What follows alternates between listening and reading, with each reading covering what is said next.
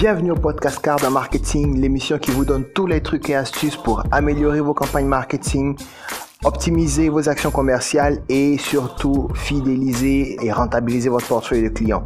Je suis Yann Patrick Onan, votre hôte, et si vous découvrez ce podcast pour la première fois, Surtout, surtout, surtout, abonnez-vous pour ne pas rater les autres épisodes. Je partage tous les 15 jours une astuce, un conseil, une stratégie, un élément qui vous permettra d'améliorer votre marketing ou d'améliorer vos actions commerciales, de booster vos affaires et bien sûr de fidéliser vos clients. Dans l'épisode d'aujourd'hui, nous allons voir les quatre types d'acheteurs. Oui, il existe quatre types différents d'acheteurs sur tous les marchés, quelle que soit votre activité, et vous devez les connaître pour pouvoir justement en profiter et booster votre activité, faciliter vos ventes. C'est très important de connaître ces différents types d'acheteurs pour la simple et bonne raison que pour vendre, il faut que vous connaissiez bien votre marché. Et euh, bien connaître votre marché, c'est vraiment comprendre comment vos acheteurs réfléchissent, comment est-ce qu'ils pensent, quels sont leurs besoins, quelles sont leurs attitudes et tout ça. C'est vrai qu'il y a des études de marché qu'on peut faire, il y a des sondages qu'on peut faire et tout, mais vous ne connaîtrez vraiment un acheteur que lorsque vous serez en face de lui. Et une fois que vous êtes en face de lui, vous avez une marge de manœuvre qui est limitée si vous ne connaissez pas le type d'acheteur qui est en face de vous et quels sont les leviers que vous pouvez activer pour euh, faciliter la vente. En plus, chaque acheteur est différent. Chaque acheteur est particulier, il est unique. Donc, si vous voulez y aller au cas par cas, vous allez perdre énormément de temps, d'argent et d'énergie.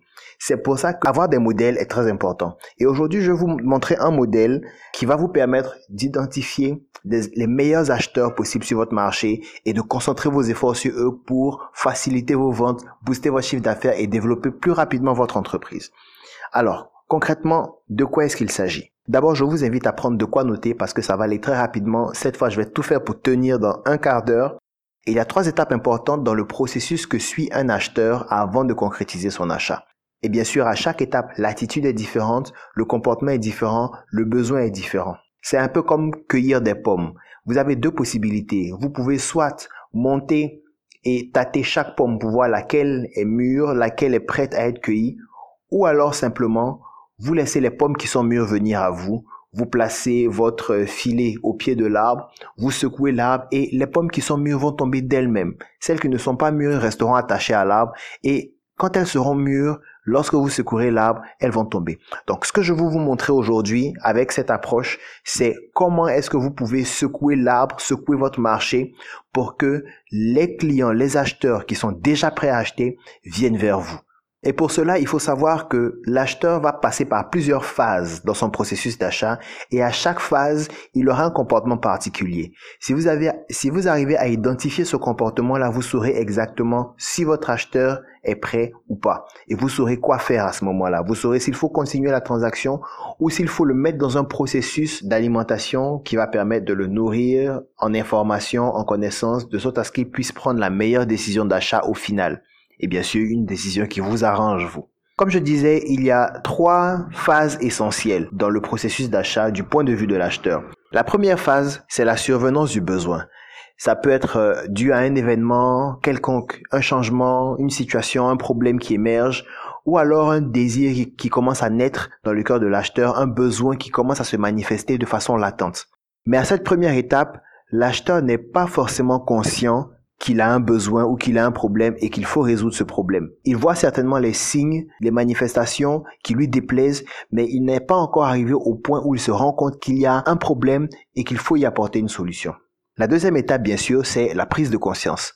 L'acheteur prend conscience que là, il y a quelque chose à faire. Là, il y a une action à poser. Là, il y a un besoin qu'il faut satisfaire. Il y a une nécessité qu'il faut combler. À cette deuxième étape-là, l'acheteur aura tendance à réfléchir, à analyser la situation sans pour autant passer à l'action. Il essaie en fait d'évaluer la situation. Il essaie d'évaluer le problème ou le besoin.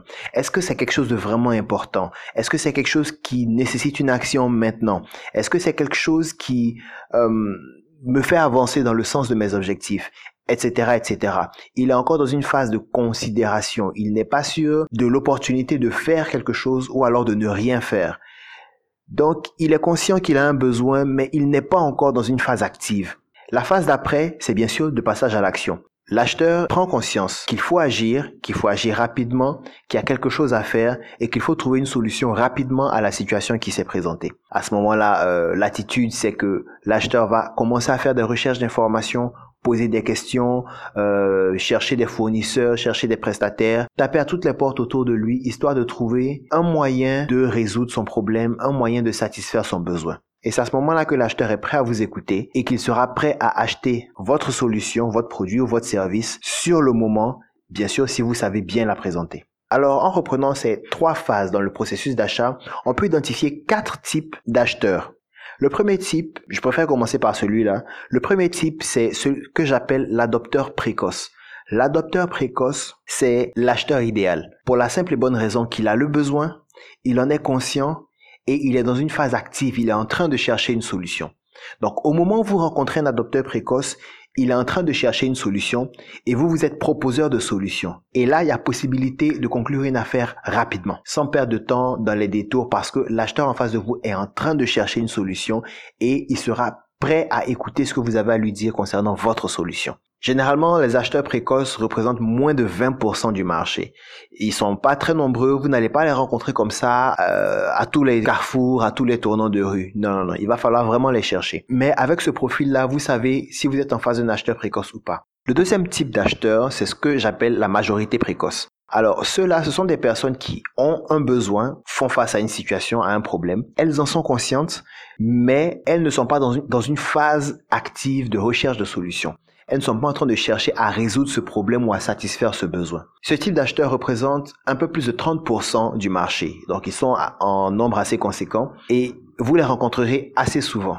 Le trait typique de ces acheteurs, de cette majorité précoce, pour la simple et bonne raison qu'ils ne sont pas en phase de recherche de solutions, ils auront besoin d'être convaincus. Ils auront besoin d'être rassurés que ce que vous proposez peut effectivement satisfaire le besoin. Ils ont besoin d'être sûrs de ne pas faire le mauvais choix parce que justement, ils n'ont pas encore fini de réfléchir à la question.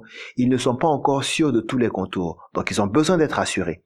Ils auront une question typique à vous poser. Ce sera une question du genre, avec qui avez-vous déjà travaillé? À qui avez-vous déjà vendu? Quelles sont vos références? Ça vous dit quelque chose? Est-ce que vous avez déjà euh, entendu un client vous poser ces questions-là? Généralement, c'est le cas lorsque vous faites face à un acheteur de la majorité précoce. L'adopteur précoce peut vous poser cette question-là, mais ce ne sera pas un élément déterminant dans son choix. Il sera plutôt axé sur la valeur de votre offre, la valeur de votre solution, de votre produit ou de votre service. Est-ce que ça peut lui permettre effectivement de résoudre son problème? Si c'est le cas, l'adopteur précoce va acheter. Mais l'acheteur de la majorité précoce ne va pas se limiter à est-ce que votre produit a de la valeur, est-ce que votre produit apporte une solution. Votre produit peut apporter une solution et je suis sûr que votre produit le fait, votre solution le fait. Mais ce qui l'intéresse, c'est est-ce que vous avez des antécédents, est-ce que d'autres personnes en parlent avec vous. Et ce qui est intéressant dans l'histoire, c'est que la majorité précoce est le type d'acheteur qui va vous apporter le plus gros chiffre d'affaires, le plus gros volume d'affaires. Mais en même temps, vous ne pourrez conquérir la majorité précoce que si vous avez réussi à avoir des adopteurs précoces. La troisième catégorie, je l'ai appelée la majorité tardive. Il s'agit des acheteurs qui ont un besoin, mais ne s'en rendent pas compte forcément. Ils n'en sont pas encore conscients. Ils voient certainement les signes, les manifestations du problème ou du besoin ou de la nécessité qui se présente à eux, mais ils ne sont pas encore conscients que c'est un élément sur lequel ils doivent agir et bien sûr, ils ne sont pas dans une dynamique d'action. Si vous rencontrez un acheteur de la majorité tardive, il y a fort à parier que vous, vous aurez à faire un travail d'évangélisation, littéralement. Vous allez devoir lui expliquer le problème qu'il a et en quoi est-ce que c'est un problème et en quoi est-ce qu'il doit agir rapidement. Tout ça avant de lui présenter votre solution et d'essayer maintenant de le convaincre que votre solution est la meilleure. En d'autres termes, lorsque vous êtes face à la majorité tardive, non seulement vous devez les convaincre qu'ils ont un besoin, vous devez aussi les convaincre qu'ils doivent satisfaire ce besoin, mais vous devez en plus les convaincre que c'est votre produit qui est le meilleur pour satisfaire leurs besoins. Donc vous voyez, c'est énormément de travail, énormément de temps et d'énergie que vous devez investir. Et bien sûr, plus vous investissez de temps et d'énergie, plus il faut que le retour soit conséquent. Or, c'est pas toujours le cas. L'expérience a montré que dans de telles situations, vendre est extrêmement difficile. Et le dernier type d'acheteur, le quatrième type, je les appelais les traînards. Les traînards, ce sont des personnes qui ne ressentent pas spécialement un besoin particulier, le besoin auquel répond votre produit ou votre service. Ils n'ont pas ce besoin en particulier. Donc, ils n'ont pas besoin d'en prendre conscience. C'est pas quelque chose qui les intéresse et euh, donc ils ne cherchent pas de solution par rapport à ça. Cela, ils représentent un peu moins de 20% aussi de votre marché. Et une illustration que j'aime bien donner pour faire comprendre le concept de l'acheteur traînard, en fait, c'est quelqu'un qui va acheter un smartphone juste parce qu'on ne peut plus trouver de Siemens C25. Vous vous rappelez les Siemens C25, euh, les anciens, les premiers téléphones mobiles là? Voilà, exactement. Ce sont des personnes qui ont juste besoin d'un téléphone, pas besoin de spécificités particulières, que ce soit smartphone ou pas phone. Ils s'en fichent, ils ont juste besoin d'appeler, de faire allô allô, comme on dit. Donc ces personnes-là, vous aurez beau vanter les mérites de votre smartphone, ça ne les intéresse pas. Par contre, vu qu'on ne produit plus l'ancienne génération de téléphones, ben, ils sont contraints de prendre un smartphone parce que c'est ce qui est sur le marché actuellement. Donc, cette catégorie-là, ça ne sert franchement à rien de chercher à mener des actions commerciales vers elle. Vous allez perdre votre temps, votre argent et ce sera un coup d'épée dans l'eau. Alors, la stratégie ici, c'est plutôt de se concentrer sur les adopteurs précoces. Lorsque vous êtes en face des adopteurs précoces, ils représentent pour vous le marché cible, le segment que vous devez viser. Ils représentent les acheteurs idéaux pour vous. Ils seront prêts à acheter vos solutions et ils les achèteront facilement, surtout si vous êtes en début d'activité.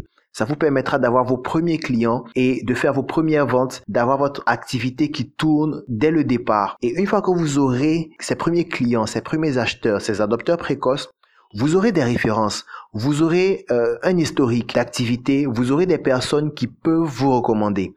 Et à ce moment-là, lorsque vous allez faire face à un acheteur de la majorité précoce qui vous demandera avec qui vous avez déjà travaillé, vous pourrez lui faire une liste, vous pourrez lui citer des noms, vous pourrez lui donner des références. Et à ce moment-là, vous serez plus crédible face à lui et vous aurez plus de chances de faire des ventes. En plus, les deux ensemble, c'est-à-dire les adopteurs précoces et la majorité précoce, représentent pratiquement 50% du marché. Donc vous voyez que c'est énormément de parts de marché qui s'offrent à vous seulement en sachant quels sont les différents types d'acheteurs qui sont en face de vous. Voilà, ce sera tout pour le podcast d'aujourd'hui. Et s'il vous plaît, j'ai une faveur à vous demander. Si vous avez apprécié cet épisode, laissez-moi un j'aime, un like, un pouce bleu euh, sur la plateforme que vous utilisez, que ce soit sur soundcloud.com ou sur youtube.com ou sur Facebook ou où que ce soit que vous écoutiez. Laissez-moi une évaluation à 5 étoiles, ça va me faire énormément plaisir et surtout ça va m'encourager à produire d'autres contenus comme celui-là. Et pour ne pas rater le prochain épisode de ce podcast, je vous invite à vous abonner. Alors euh, vous allez trouver tous les liens dans la description pour vous abonner. Vous pouvez aussi vous abonner sur mon site directement et vous recevrez chaque épisode directement dans votre email. Si vous avez des questions en particulier concernant la vente, la négociation commerciale, concernant le marketing ou la gestion de la relation client, envoyez-moi un email, vous trouverez le lien dans la description de cet épisode. Et juste pour vous donner un aperçu de ce que sera le prochain épisode, je vais juste vous dire que nous allons parler de ce qu'il faut dire devant un prospect. Savoir quoi dire devant un prospect, c'est très important. Si vous pensez que c'est un sujet banal qui se balaye du revers de la main, alors vous devez absolument écouter le prochain épisode de ce podcast. Et si c'est quelque chose d'important pour vous et vous ne savez pas exactement comment faire, vous ne savez pas trop quoi dire devant un client pour le convaincre, cet épisode est fait pour vous. Dans cet épisode, je vais vous montrer exactement ce qu'il faut dire, ce qu'il ne faut pas dire, quelle est la méthode à suivre en fait quand vous êtes en face d'un client pour être sûr d'accrocher son attention et de susciter en lui le désir d'acheter, l'envie de bâtir une relation avec vous. Mais je vais me limiter à ça. Ce sera tout pour aujourd'hui. Merci de votre attention. Merci de m'avoir écouté. Surtout n'oubliez pas, laissez-moi une évaluation 5 étoiles. Ça va me faire énormément plaisir. Abonnez-vous et envoyez-moi toutes vos questions à l'adresse email dans la description de cet épisode. Quant à moi, je vous dis à très bientôt et surtout n'oubliez pas, ça n'a pas besoin d'être compliqué et c'est souvent contre-intuitif, mais ça marche. Au revoir.